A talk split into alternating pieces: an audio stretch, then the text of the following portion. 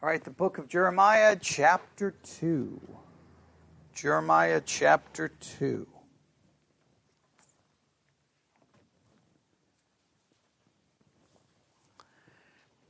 Now, the goal, obviously, as we work through the book of Jeremiah, I'm trying to do a couple of things a little different. One, I'm not, each message, I'm trying to be almost a standalone message in and of itself.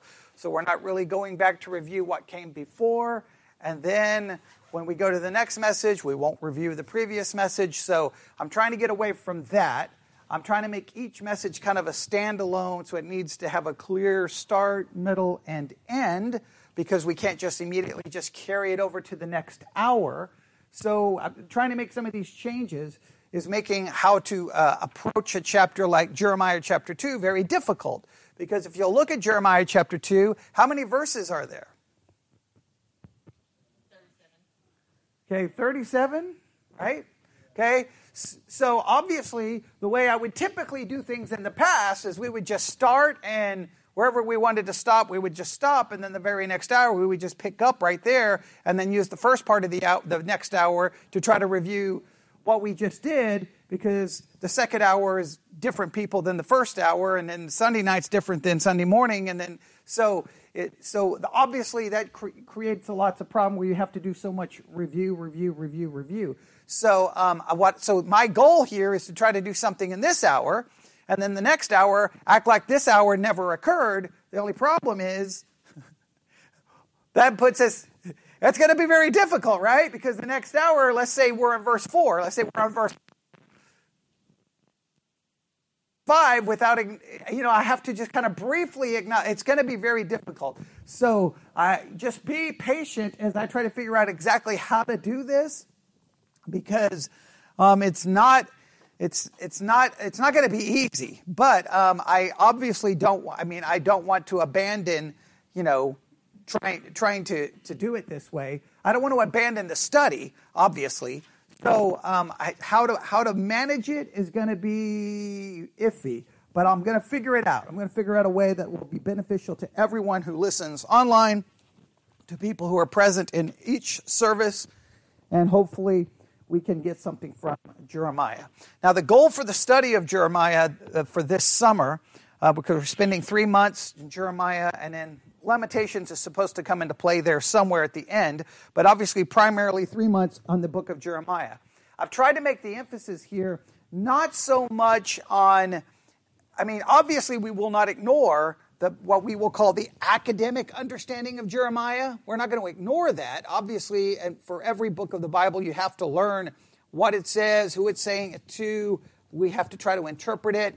Obviously, we're not going to downplay that, but I'm really trying to put the emphasis on you know getting uh, spiritual growth from this, spiritual helping ourselves spiritually from this. So, how to, ba- again, trying to balance that out is very difficult because you open up the book of Jeremiah, and not only we realize there's already one major problem in Jeremiah, right? And that is it's not in chronological order, right? So just right there, trying to figure out it's not in chronological order. If you don't, if you're not aware of this, there's another major issue with Jeremiah, and that is, and theoretically, there's two different Jeremiahs. There's the Jeremiah of the Masoretic text, and there's the Jeremiah of the Septuagint. The Masoretic is longer than the Septuagint, and the Septuagint has got, in many cases, its translation of some verses are like, it's not the same, it's completely different. So then, which one do you use? And then there's an uh, argument that not only is there the Masoretic and the Septuagint, that there are two Hebrew manuscripts that the Septuagint borrowed from that may be different than the Masoretic. So then you're like, well, which one is which? And like, and then wait a minute, in the New Testament, do they quote from the Septuagint? Do they quote from the Masoretic? If they quote from the Septuagint, then is the Septuagint the one we should go with? And then how come all of our Bibles are using the Masoretic and not the Septuagint? Like, those are some like major. No, not necessarily, right? So, so yeah, there's all kinds of all kinds of issues there. So, in other words, for each we you can you can pursue those things, and those things need to be pursued. But you can also see pursuing those things could lead to what? Just a complete not getting anything from the book from a spiritual perspective. Does that make sense? Like you, we could just be spending years trying to figure, and and who knows if we could even come to any definitive conclusion. Now everyone thinks they're right. Everyone will be like, no, it's the Septuagint. The Masoretic is a conspiracy, and others will be like, no, the Masoretic, the Septuagint is wrong, and then and then it just, uh, it, just, it, it's maddening. So what we're trying to do is get something beneficial from it. Now typically in, a, in books like this, um, because how many chapters are in the book of Jeremiah?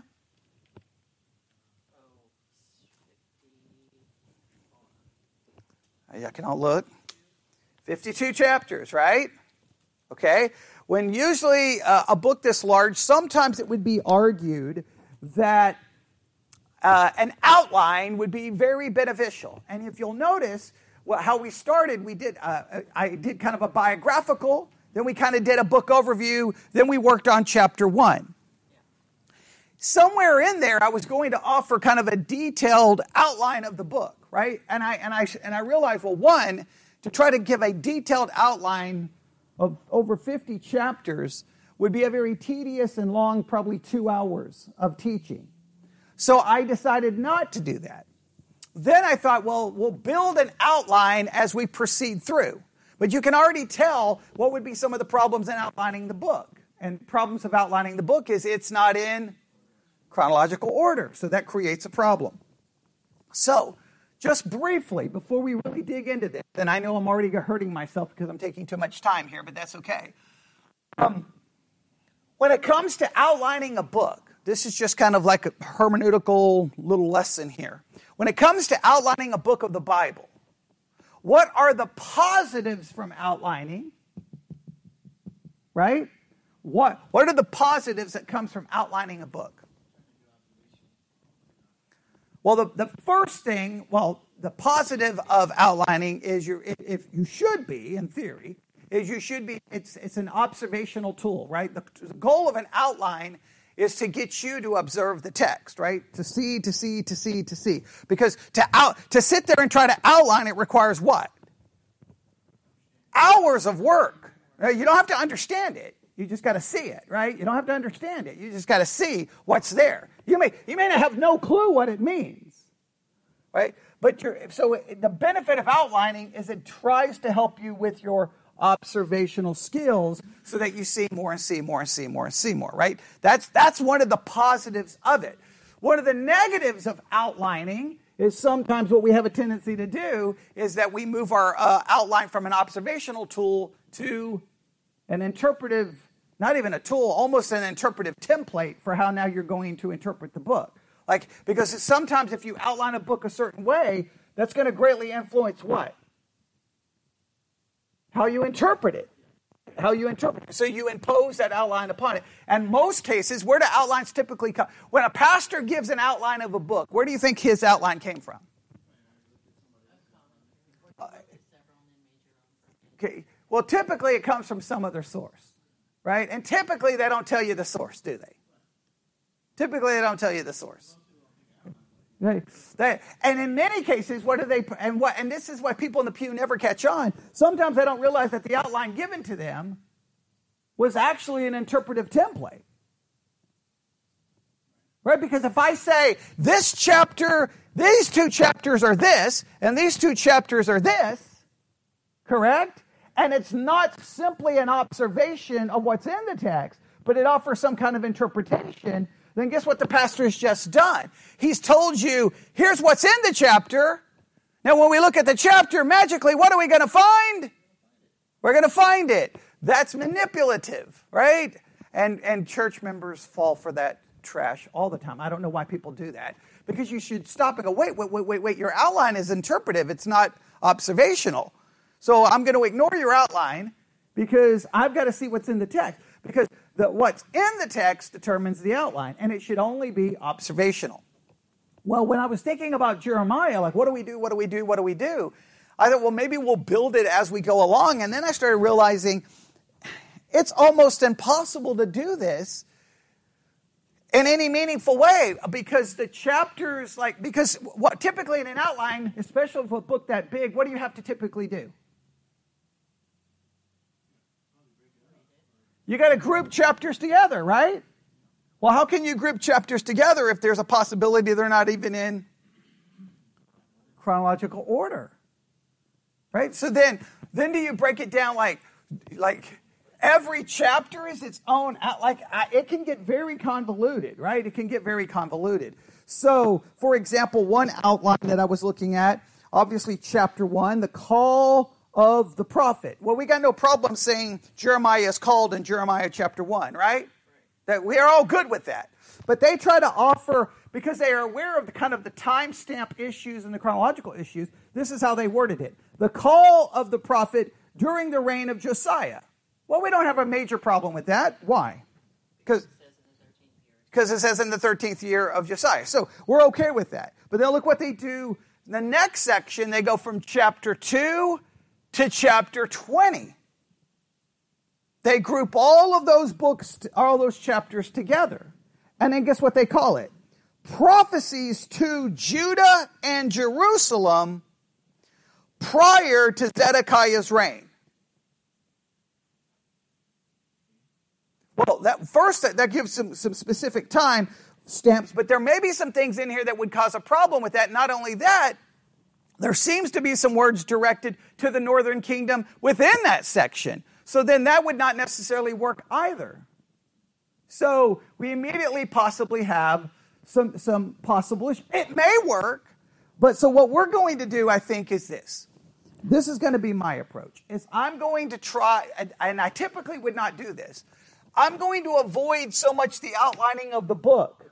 I got no problem with outlining chapters, right? I tried to give I tried to get everyone to outline chapter 1. I didn't really I kept throwing out all kinds of different ideas and how to do it, but I kind of give some basic structure. I'm going to throw out basic structures at times for each individual chapter, more so than trying to say, because I think in some cases, one chapter may not necessarily be that connected to the next chapter as far as time is concerned, right? So, and not only that, guess what? The argument is that the structure in the Septuagint is different than the structure in the Masoretic. Well, then that, that like, how far do we want to go down that? You know, we say we can chase that rabbit, and we're going to be like, what do we do? Hey, in this chapter, but the Septuagint, wait, this, like, we, it would, it would be maddening. So we're going to approach each chapter as kind of its own standalone thing and see if that works. look, we may get 10 chapters into this, and I'm like, we made a horrible mistake, and I'm going to blame all of you right? But I this is the way we're going to approach it. So does that work? All right.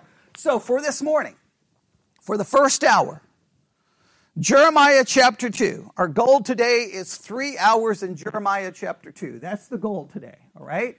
And so hopefully we we can uh, we can accomplish something at least today to try to see if we can understand Jeremiah 2. And I want to start our approach to Jeremiah, not with necessarily reading the text, but I want to ask a, a bunch of questions, all right? So here's how I want to frame the first hour. Do you think that there are phases of the Christian life? As an individual, do you think there are different phases of the Christian life? That anyone who's a Christian, their, their, their, their Christian life goes through these different phases. Right? Here's here's like and, and how many would you would you say there are? Four five phases. Well do you think so? Now i think we can typically say most of us would agree that in every individual life there are certain phases of life right? Yes? Okay i think we would agree with that. And there are certain characteristics of those phases right there's being a toddler then there's you know then there's being a, a young adult and then there's being maybe a high school student then you know, what, what, however you want to classify them. And there's certain characteristics to those periods of life. Is that true of the Christian life? Now, obviously, there's always exceptions to the rule, but I think maybe there's kind of a general pattern of, of, of phases in the Christian life. And so, if so, what are they? I really want everyone to, to think about that. Um, and then I, I, I posted another, or I, I put forth another question Looking back over your own Christian life, how would you outline the phases of your Christian life? If you were to look over your Christian life, and I would say break your Christian life down into five phases, what would those phases be? If you can't put five, could you put three?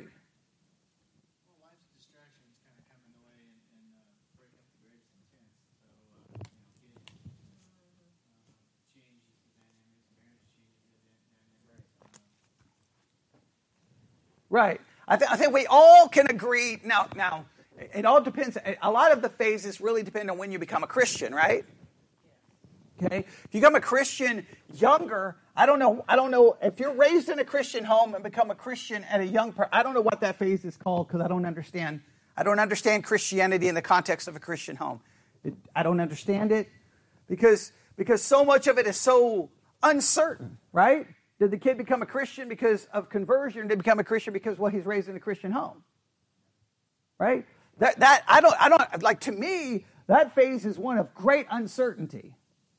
Like, is, or do they believe in Jesus or do they believe in mom and dad? There's a big difference between believing in Jesus and believing in mom and dad. Because every little kid believes in mom and dad. Whatever mom and dad says must be right. So if you tell them about Jesus, it's the right answer, right? So I don't know what you call that. Is that even a phase? I don't know what the world that is. Okay, but for anyone else who becomes saved, wasn't raised in a Christian home, and becomes saved at some later point in life, that usually that first phase is one of what?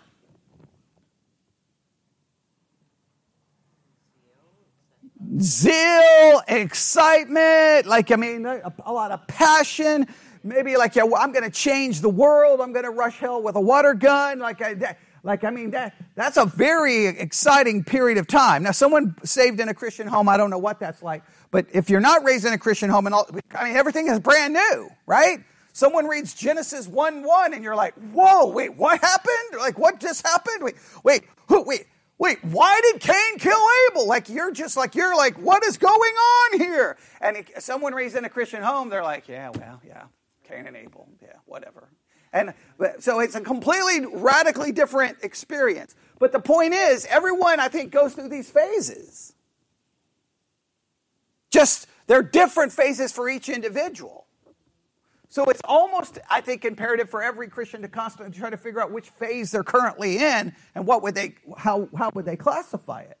But you know, if you were to, and I, I, would challenge everyone to just write a little outline of your Christian life and classify the phases of it. And where are you in, in now? And here's, here's another question. Do you think every Christian goes through phases, which I believe they do, but the, here's the really important question. What impacts those phases? What, what's, the, what's the thing that impacts, because whatever you classify the phase is, obviously you go from that phase to a, sep- a separate phase, right? Well, what impacted, what changed? What caused the change? Well, in a roundabout way, I think Jeremiah 2, God kind of talks about the phases, or at least in part, of, well, Israel's relationship with Him. And the, the, there's something that changed their phases, okay? Well, we'll see how this uh, plays itself out. So, everybody ready? Okay, let's go to Jeremiah chapter 2. We'll start in verse 1. Jeremiah chapter 2, verse 1. Everybody here? There? Here? Where? There? Oh, are we ready? Okay, here we go. Jeremiah chapter 2, verse 1. Moreover, the word of the Lord came to me saying, now stop right here. I want you to really, really, really, really consider, and if you're going to read the book of Jeremiah this summer, uh, as you're reading it, I want you to just take note of how many times it is emphasized that it's the word of the Lord. For example, just a one study Bible stated it this way 157 times in the book of Jeremiah alone, the phrase Jeremiah says, saith the Lord. And if you take that phrase and then you add the other phrase that clearly indicates it's God's word, who knows the total number? But even right here, what do we have? More, moreover, the word of the Lord came to me saying, Verse 2, does he emphasize it's God's word? Go and cry in the ears of Jerusalem, saying, Thus saith the Lord. Right? So immediately we know that over and over and over, and then look at verse 3, at the end of verse 3. Saith the Lord. And three verses, like three times, what's emphasized? It's God's word. It's God's word. It's God's word. It's God's word. It's God's word. Do we have we have some of the same things in chapter 1, right? Look at chapter 1. How many how many times do we see it somehow emphasize it's God speaking? Just just briefly go through chapter 1 quickly just to see this point. How many times in chapter 1? Where's the first one?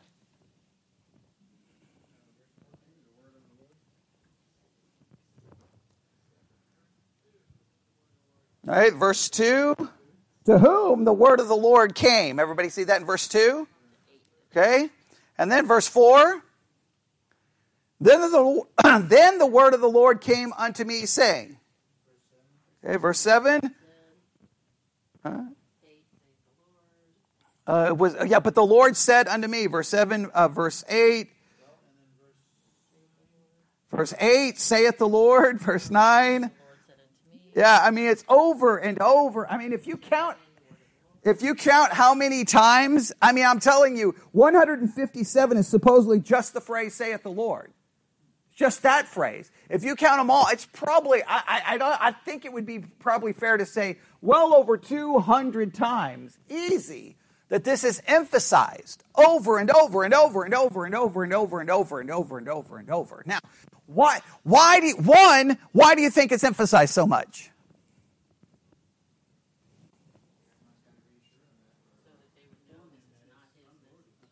Okay. Okay. How did, what did you say, Stephen? Okay. All right. So, is it a reassurance? Is it a reassurance to them uh, that it's from God? Is it a reassurance to Jeremiah? Is it a reassurance to us? There's a lot of different ways of looking at it. I think what's important is this is that over and over and over it's emphasized it's God's word, it's God's word, it's God's message, it's God's message, it's God's message. But in the end, how is it received? It's not. Meaning that truth may be spoken, and but you, in other words, you cannot judge the truth of something based on its acceptance or rejection. To me, that is more important. That to me is what stands out. Because you could look, I mean, come on. If, if we were watching Jeremiah's ministry, what could some people say? Well, obviously, God's not blessing your ministry. Obviously, you're not, obviously, something's wrong there. Obviously, there must be, they, what, would ha, what would be the standard ways of accusing? One, they would attack, something must be wrong in Jeremiah's life, right? Two, there must be something wrong with his message. Or three, there must be something wrong with the way in which he delivers it. One way or the other, there would be an attack. Even though Christians say, no, no, no, no, we're not all about numbers. No, no, no. We understand. Well, immediately when something is small, it is immediately attacked or rejected. And I just want you to know, we've already talked about Jeremiah. His message is going to be utterly rejected. But yet, over and over and over, what are we told?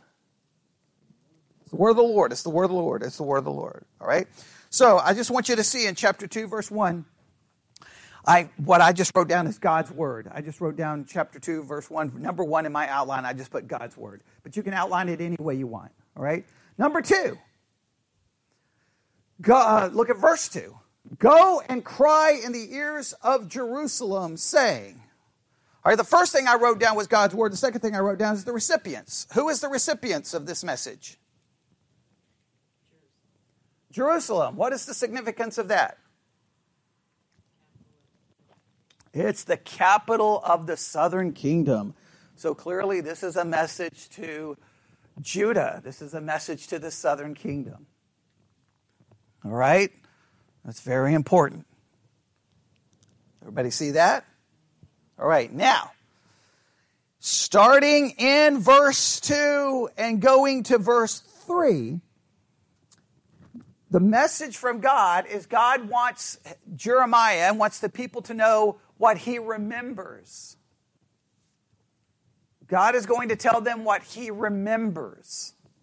And how and why do I say that? Verse 2 Go and cry in the eyes of Jerusalem, saying, Thus saith the Lord, I remember thee. I remember thee. Who's doing the remembering? God. Go tell the people that God says what? I remember thee. All right. So what we're going to do for at least this first hour is we're just going to mainly focus on what God remembers, but I want you to put it back in that context about phases of the Christian life.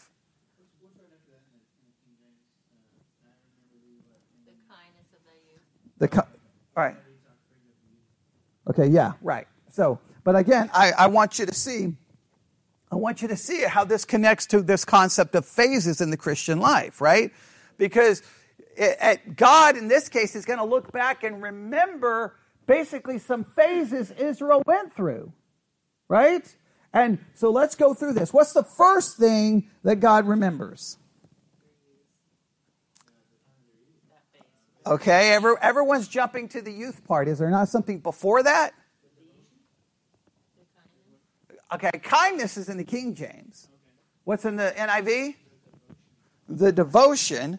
In the Christian Standard Bible, it is, um, hang on, I remember the loyalty of your youth. So we have loyalty, we have devotion, we have kindness. I wrote down so, number one in my outline, God's word. Number two, the recipients. Number three, what God remembers. And the first thing he remembers, he remembers their kindness. But obviously, we need to figure out exactly how we should understand this kindness, right? Okay, so is it kindness? Is it loyalty? Is it devotion? So we know what we need to do, so everyone go do it. We got to look it up. We got to look it up, all right? So I'm going to go to Jeremiah chapter 2. Blue Letter Bible app. Here we go, Jeremiah chapter 2, verse 2, right? All right. Kindness. I have it's this Hebrew word. It's this Hebrew word. Strong's H 2617. Chesed. Chesed. Hesed. All right. She's 248 times. It's translated mercy, 149, kindness, loving kindness, goodness, kindly, merciful, favor, good, goodliness, pity, reproach, wicked thing. Kindness by implication towards God. Everybody see that?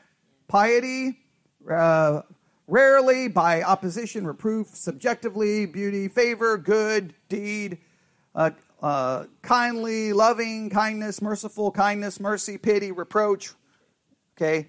Uh, the outline of biblical usage is basically two goodness, kindness, faithfulness, or a reproach and a shame.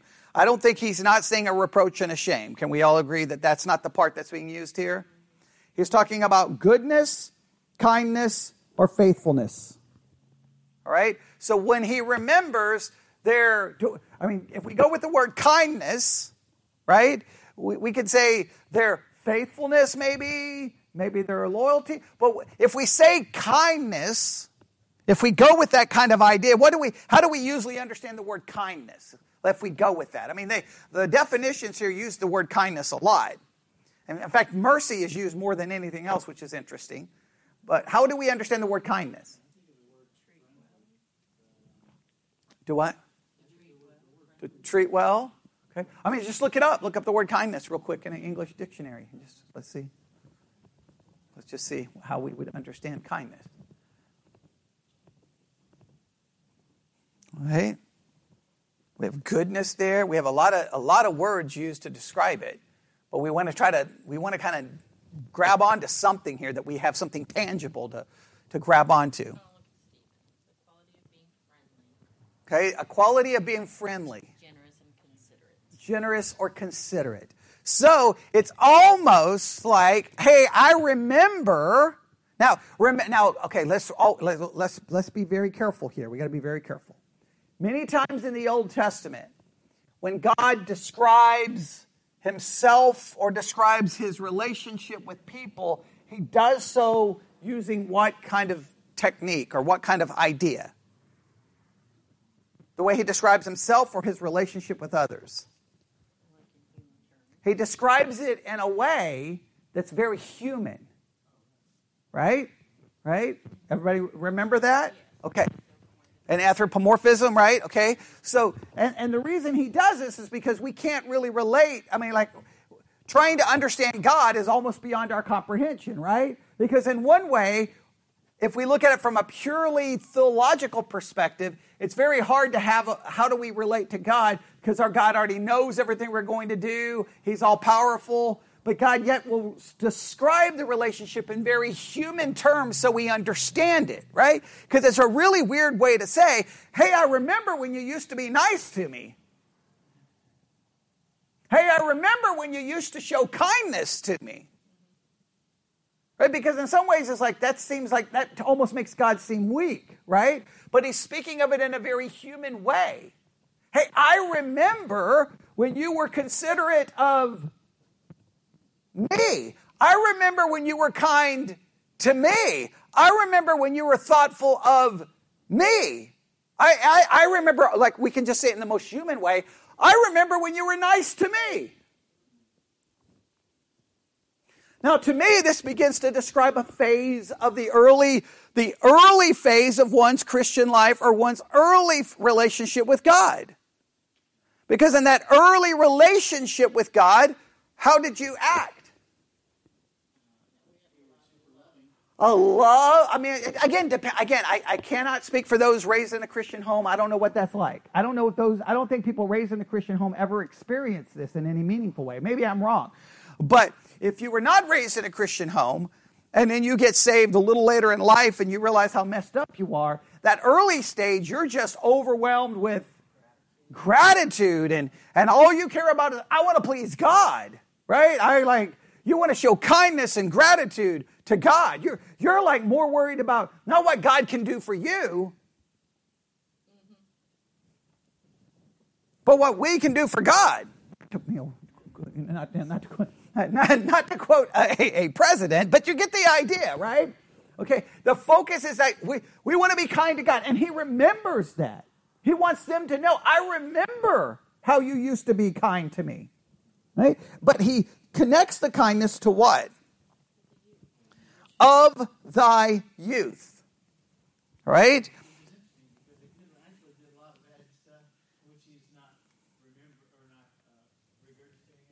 Well, not at this time yet. He goes, I remember the loyalty of your youth. I remember the loyalty of your youth. Now, we could always go back like to wh- how far back is he going?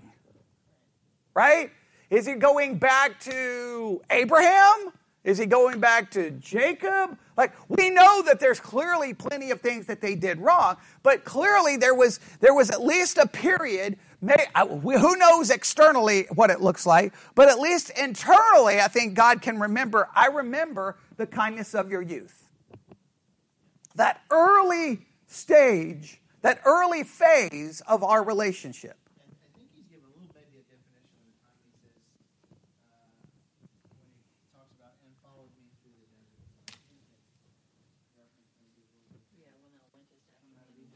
Right. So it can be when they first came out, right? When but we know, and we know humanly, we know from a, like a time stamp that it, from our perspective, it doesn't last long. But God is at least saying that there was something. Maybe it was internally, because just remember, someone's external actions does not always demonstrate what's going on internally. I mean, it's always weird, right? Sometimes people can appear righteous, but internally they're a mess, right? Pharisees Sometimes someone externally can look messed up outwardly, but internally, they really do have a heart for God. Like, I know that's confusing to people because at the same time we preach what you do, what you are internally will determine what you are externally.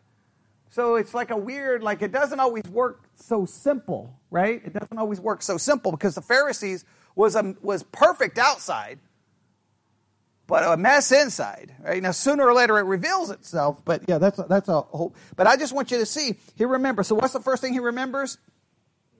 Their kindness. Right now, that kindness is connected with their youth. But I just I focused on the kindness, not the youth part. But the youth part does show early on in their relationship. Right. What's the second?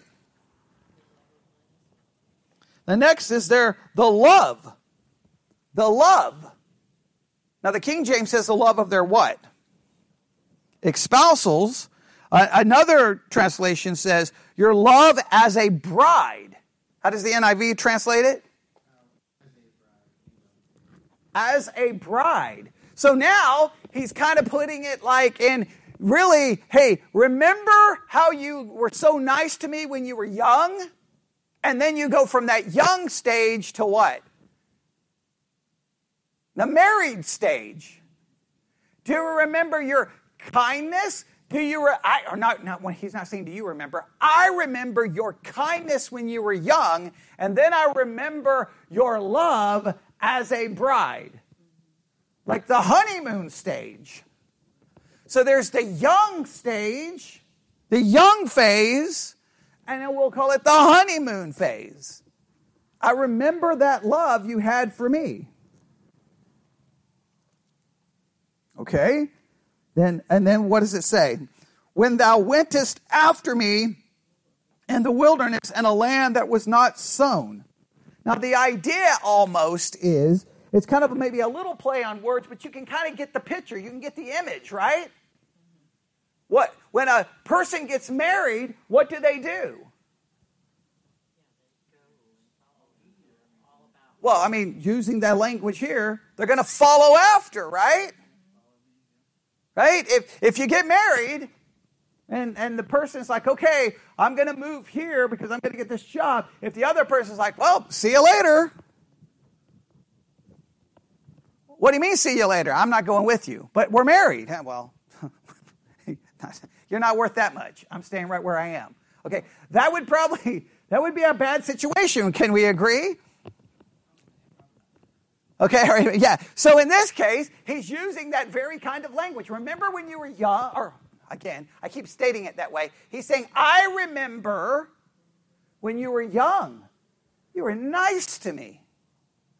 I remember when you loved me like a new bride and you followed after me. What's next? So we got so what does God remember? Their kindness, their love. I what I did is added a, a third one there. I, I added when thou wentest after me in the wilderness. I put their following. They followed him. I added that as a third. I know you could group it together with their love, but I just wanted to really break it down. God remembers their kindness, He remembers their love, and He remembers their following after Him. Right? What's next?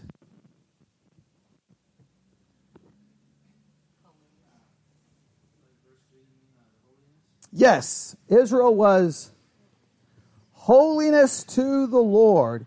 Holiness to the Lord. What do you think that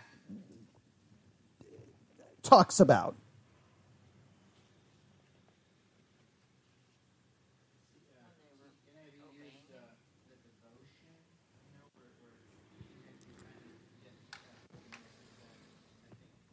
Okay. Okay. All right. Do all, all translations use holiness there? Okay. Uh, the this Bible says. All right. Um, if I can find it, Israel was holy to the Lord.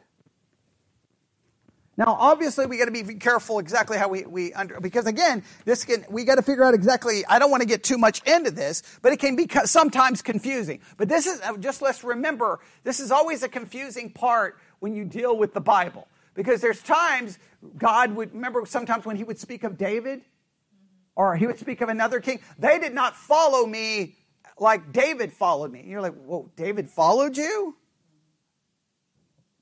Right? David was obedient and obeyed all of my commands. Did David obey all of God's commands?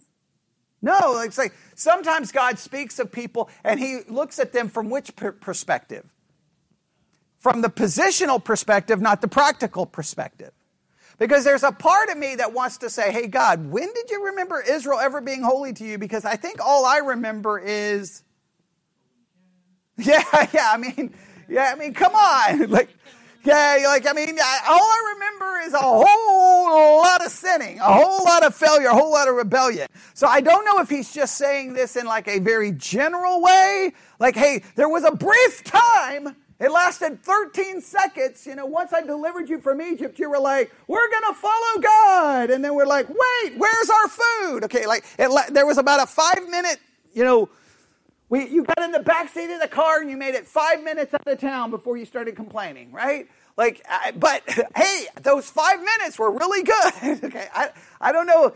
I think, but he's trying to remind them, hey, there was a time in your Christian life or uh, well, for them. There was a time in our relationship where you were kind, loving, and holy to some level, right? I think that's a very right. So I think I think it's just in a, he's just saying it in kind of a, a, there was a time there. Remember when you basically were pursuing me, you were after me, right? And then what does he say next?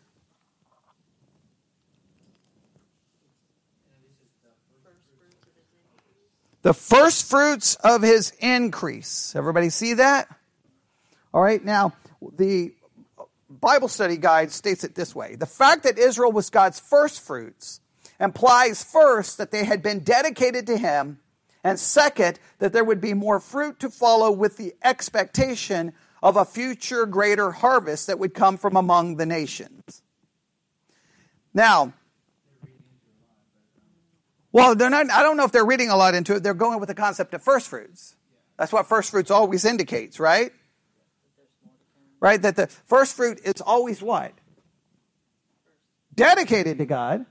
And then second, there's always a, the idea that more is to come. Why do you give the first fruits to God? With the expectation that God is going to bless it. So I think what they're saying is when he refers to them as his first fruits, it's like, you were dedicated to me, because remember, he's speaking in human terms. But God, always remember this because it seems so confusing. You're like, wait a minute, God, you knew what kind of trash you had chosen, right? Didn't you know? Right? But it's always spoken in a very human way. Hey, guys, I remember when you were nice to me. I remember when you were in love with me. I remember when you followed after me. I remember when there was a level of holiness in you. And I saw you as my first fruits because you were dedicated to me, and the expectation was what? There would be more of this coming from you. You were my first fruits. There would be more of this. There would be this would this would lead to more of this. And well,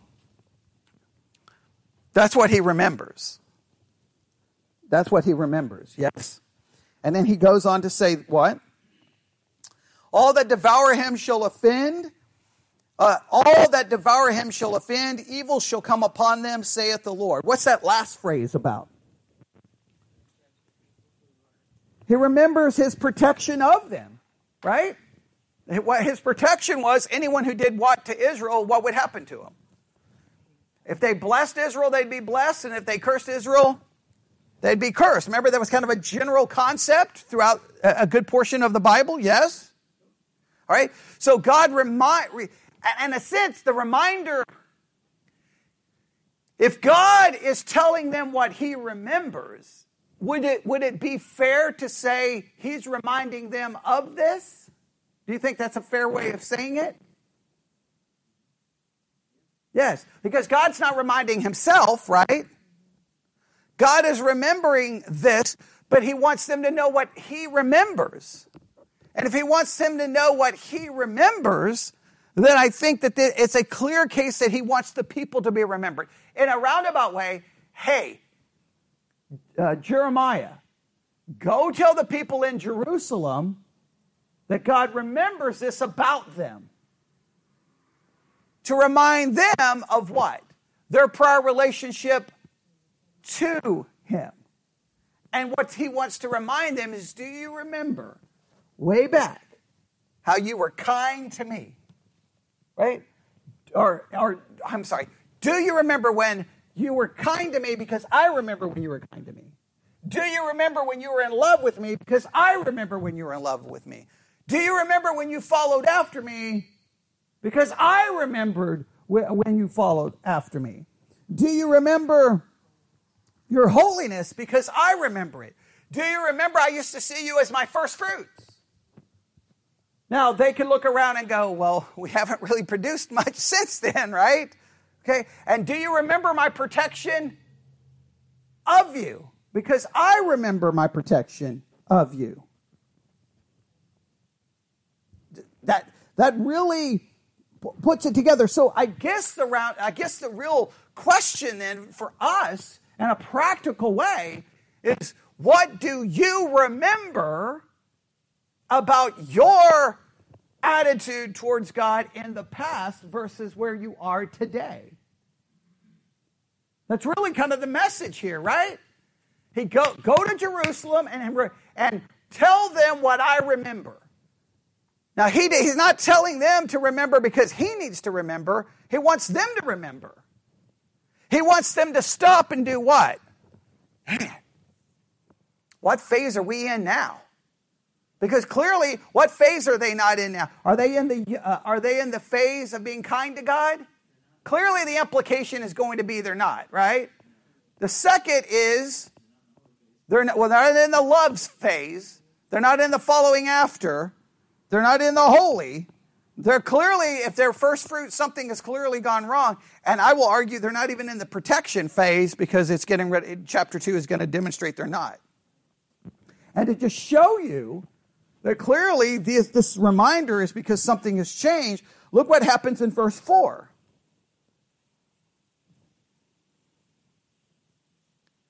How does verse 4 begin? Hear the word of the Lord. This is a separate word, right? What in the previous section? So, hey, go and remind them.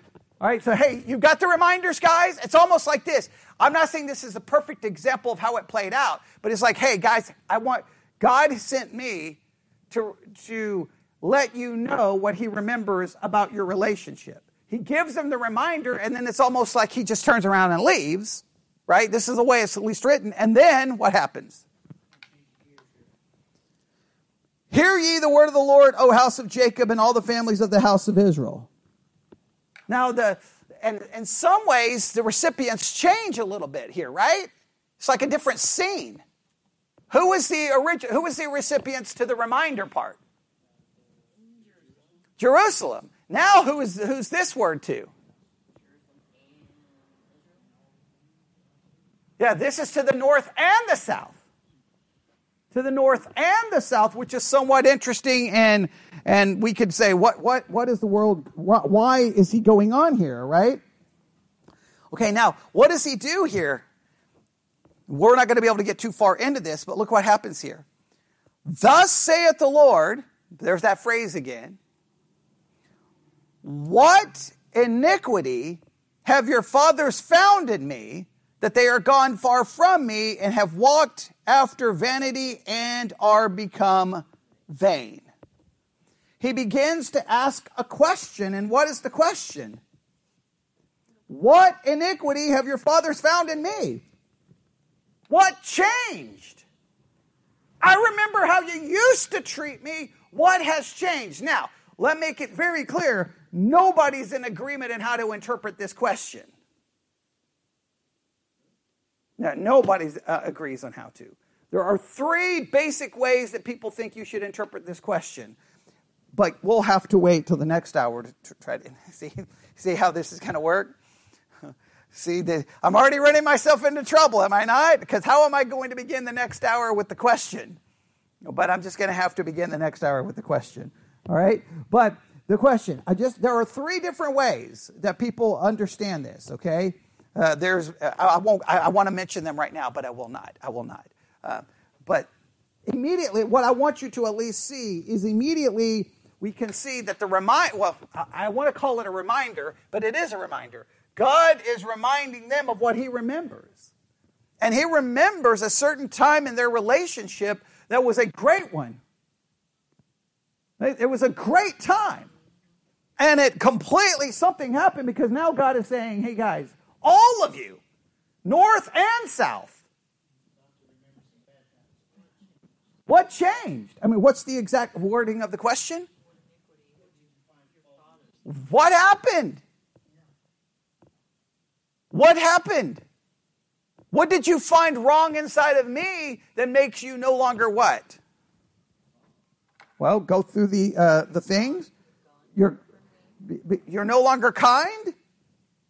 Well, I'm just going back to the the previous things.